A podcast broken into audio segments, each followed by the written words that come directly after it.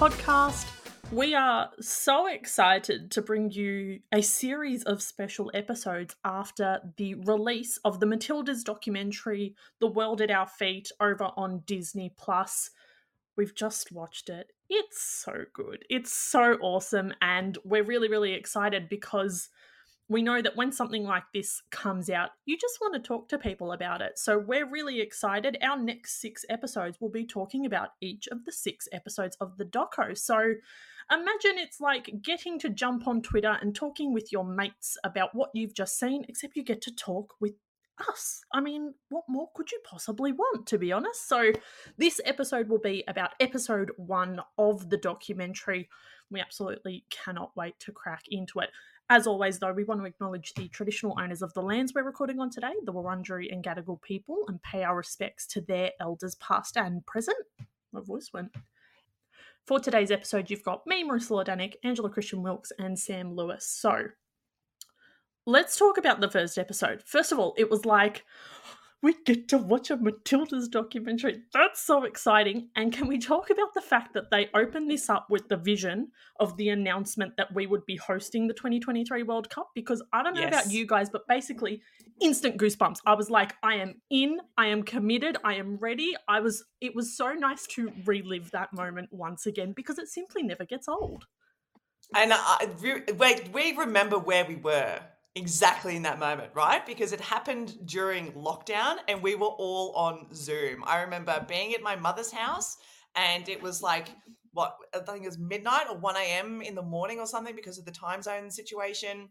We were all, we deliberately decided that all of us were going to jump on Zoom and be part of this moment together because we all met each other at the Women's World Cup in France in 2019. This whole podcast spun off because of that tournament and so we we all decided to to be in this moment together and i remember so much the feeling of relief more than anything when we heard Australia and New Zealand come out of out of the the announcement. I I burst into tears immediately. Everyone else on the Zoom started crying and screaming and clapping and running around it was so wild. So opening this series with that moment and and the vision in that room and seeing all of the the Matildas jumping around and seeing all these people who we know, it's yeah, it was like it was it's the perfect way to start this, I reckon.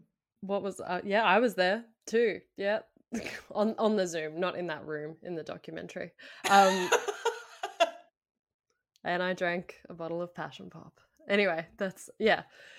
The passion. I I'm such a so- sucker for like with documentaries though. Like if you get the music going, I'm I'm I'm yeah. there. You know what I mean? I'm like, yeah. this is chilling, even if it's not necessarily. But no, that was definitely a, a great moment to open with for this. Um, and yeah, I think the the kind of what I got out of the episode it was mainly just kind of framing who the Matildas are, which, if you're us, you kind of know that already. But there was still some really, I, I think, cute or like interesting moments that um, we we haven't been privy to previously. So it was good to watch along for that as well.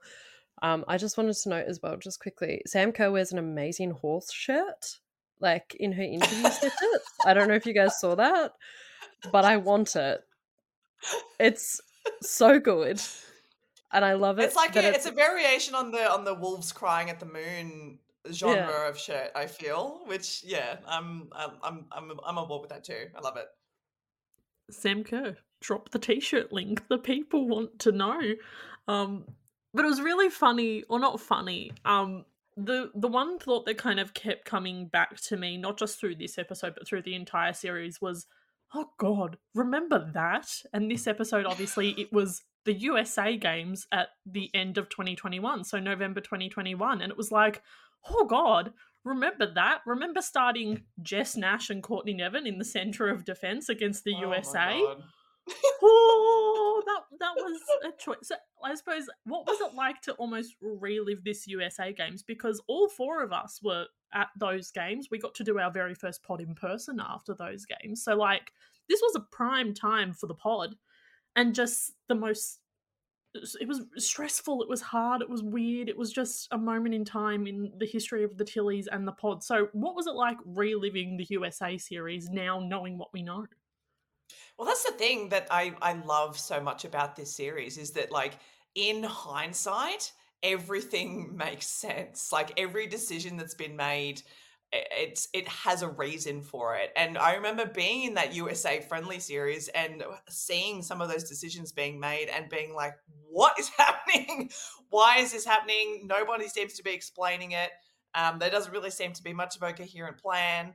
And you know, Tony Gustavsson has come out in the last couple of months and and sort of said that he wished that in those earlier days that he had been clearer with his communication, that he had explained this stuff more more more clearly to us so that we wouldn't perhaps um, create the kinds of unrealistic expectations maybe that we ended up creating by virtue of not having his context or his insight um, so those usa games were yeah they were wild even though it was the you know the record crowd uh, in the first game um, in Sydney, which was amazing, and we saw the first sort of flashes of these young players who were coming through.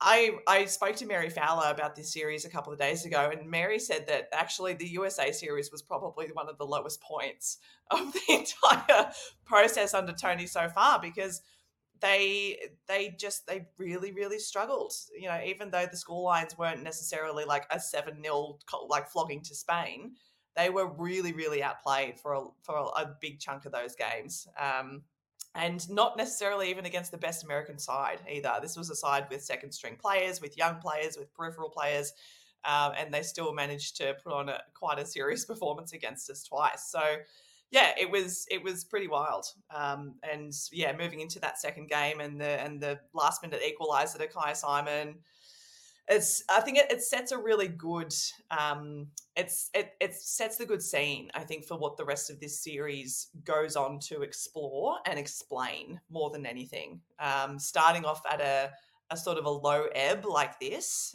but still capturing what is one of the biggest themes of this whole series this sort of never say die attitude and what it is about the Matildas in terms of their energy and their connection and the stuff beneath the football that makes them so special. So I think almost in a way, like starting with the USA series was the best way that they could have done it because it really was only, I mean, it was very up and down, but over the larger, the larger term, it was pretty much only uphill from there.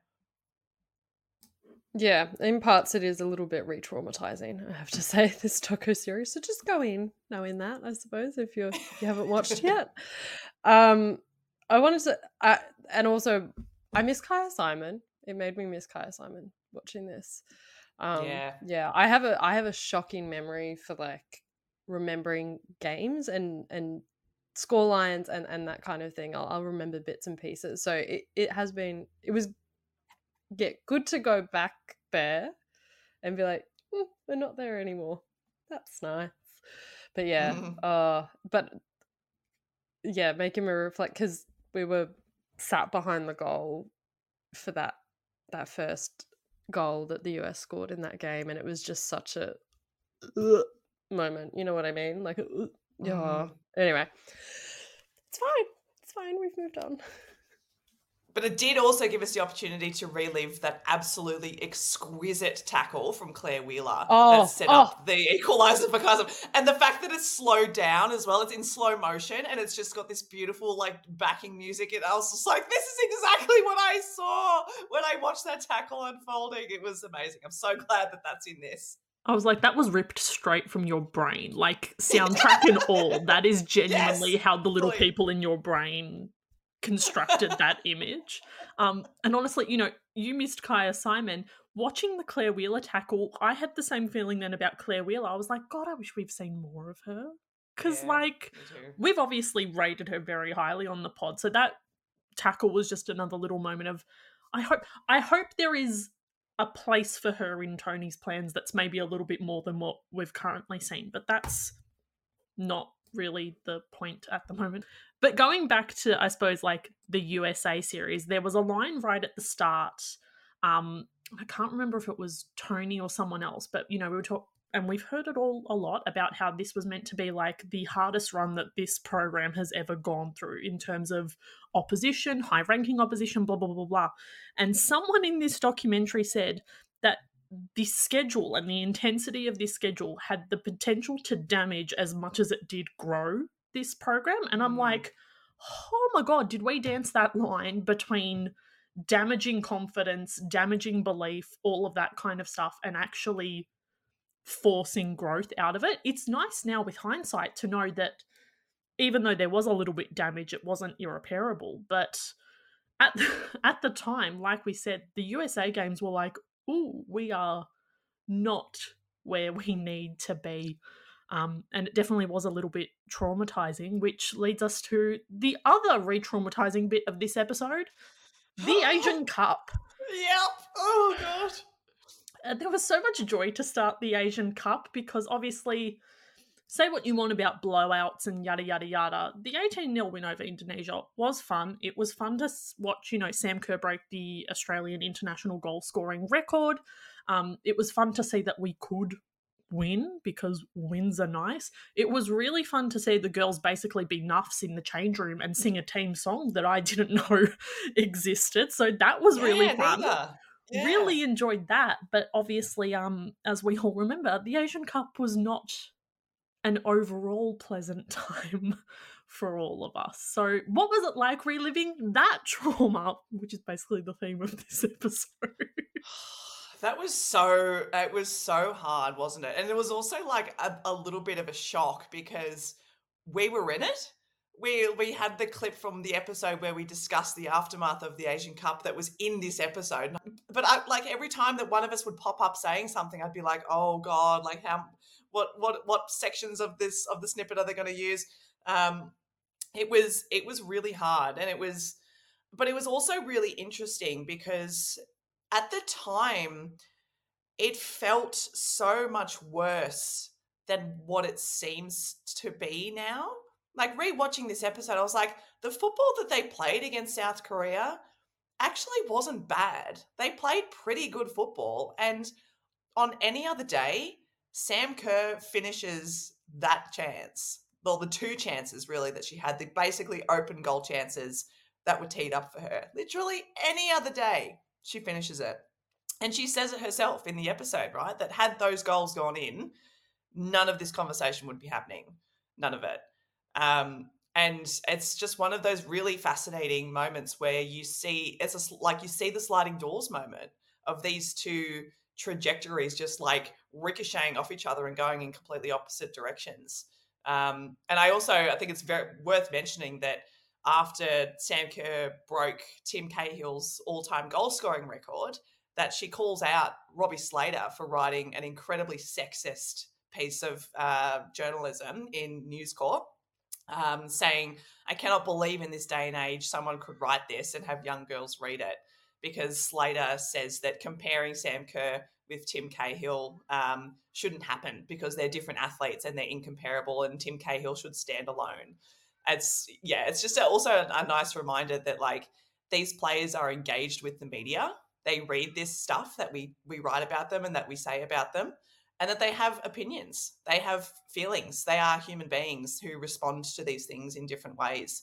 Um, so don't just sort of like publish some drivel and expect that it's not going to affect anybody because it, it very clearly does and like huge shout out to sammy for calling it out because a lot of us were really fucking infuriated by that as well yeah and it's kind of kicked off on Twitter again, I guess, which is kind of funny. And mm. uh, Tom reminded me of a certain tweet that Craig Foster sent Robbie Slater. Do you get, yeah, you know what I'm talking about?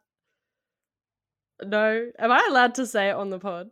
I'm getting go it up on. right now. If you don't yeah, read it out, I will. okay, so I feel like it, it, it's in this in the context of this, it, it's necessary to to repeat it. But there was Craig and Rob, they they don't get on. That's a thing. But one time, um, Craig Foster tweeted at Robbie Slater, "Rob, your thoughts are excretions. I long ago tired of your intellectual power movements. Bit harsh, eminently constructive." And it's like, yeah.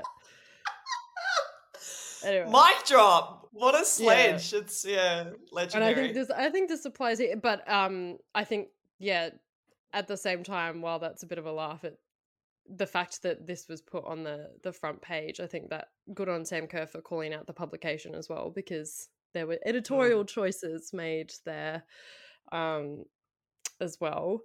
Uh, yeah, and I think the the Asian Cup footage was it really conveys how the players were feeling in that moment and the frustrations and it um mm. I think mm. it was really it quite funnily summarized by Ellie Carpenter at the end when they knocked out and she's like fucking annoying like it was it was fucking annoying um but at the same time it wasn't the end of the world and it, it is again nice to kind of look back on that moment because it felt yeah it that was probably one of the hardest time times I think us as a pod when we had to address something like this we it was that mm. crossroads of um reckoning with you know was Tony the right choice and all that jazz and, and that kind of thing. So again, at the other side of the tunnel, hopefully we don't have to like I think we're at the point where we don't have to um have that conversation again. You know what I mean? Regardless of what happens mm. at the mm. World Cup. Um he's proven himself. Anyway. Yeah. And it's also, I think, the thing that is really the most illuminating for me in this part of the episode, because the Asian Cup sort of like closes episode one and opens episode two, is exactly what you said there, Angela, which is like the the players were really deeply affected by this, and especially Sam Kerr.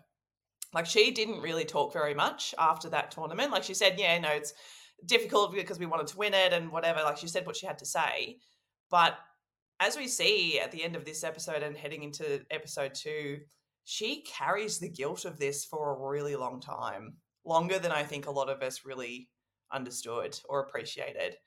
And it's a real reminder that, you know, she's not just someone who wears the armband. She is a leader of this team and she understands her responsibility as a leader of this team, particularly given her role on the field and what she needs to be doing in order to get results. And so if she isn't able to perform, she internalizes so much of that. And you can be the most extraordinary athlete in the world, but sometimes you just don't have your day. And how do you deal with that mentally? That's what I think was the most insightful part of this whole episode is that even for someone like Sam Kerr, who was literally the best striker in the world, if she doesn't put a goal away, she still beats herself up over it. That's it's pretty amazing. That's what I think I really appreciated, you know, in this episode, and then we obviously see it across the whole series. That like we all know Sam Kerr. We've all been following her long enough, either at club level or with the Matildas, that we know things about her, blah, blah, blah, blah, blah. But getting to like see, I suppose, the silliness, you know, in the post game song, getting to see that devastation and how much she kind of carries the weight of responsibility, not only as the captain, but as the goal scorer. Like mm. getting to see this side of her, getting to see even just like the kind of um the fieriness and the fierceness, like calling out Robbie Slater. That's mm. it's stuff that we haven't seen before. And in a way, it's just like there's gonna be a lot of people who I think watch this and are just like, Sam Kerr's even cooler than we previously thought because she's just like us. She mm. gets pissed off. She calls out things when they're not right. She is sometimes consumed by guilt and feelings like that. I think it's something that's not to project, but relatable for all of us. So it's also swears a lot, which is something that I deeply relate to. Incredibly on this podcast incredibly relatable. So I think there's going to be a real sense of just like everything you kind of knew and loved about Sam Kerr is only reinforced and maybe mm. revealed in a new way throughout this. So that was really fun. I really enjoyed that. I think yeah, what you're saying, Marissa, is really interesting in terms of like being able to see those facets of Sam Kerr's personality and the timing of the documentary. I think it's coinciding where she's become a lot more managed. Um, and a little mm. bit more inaccessible to the media. And I think that's all completely appropriate, especially watching this documentary, seeing how much like Sam Kerr's a people pleaser, wild. Like the fact that you kind of need to protect someone like her who has so mm. much demanded of her. Um, but yeah, it kind of like those little moments hark back a little bit to like suck on that one and yeah just yeah. the things that we we got to see a little bit more um when she was kind of on her ascendancy. Um, so it is nice, and I think if you're kind of a, a newer Matildas fan, hopefully that will um, that will be a new thing or maybe a little bit fresh. Um, if you yeah weren't able to experience those moments firsthand, yeah, that's that's all I had to say about that. Also, just sorry, mm. because I didn't get to say it. The Robbie Slater article.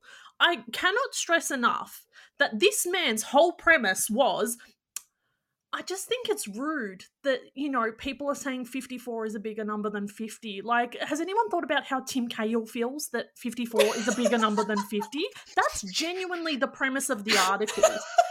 I can't, like, I, if he had written an article that said, mm, Sam Kerr should have done better, I don't think anyone would have like maybe questioned that. But the whole point of his article was that it was disrespectful to Tim Cahill to acknowledge that Sam Kerr has objectively scored more goals for Australia than Tim Cahill has.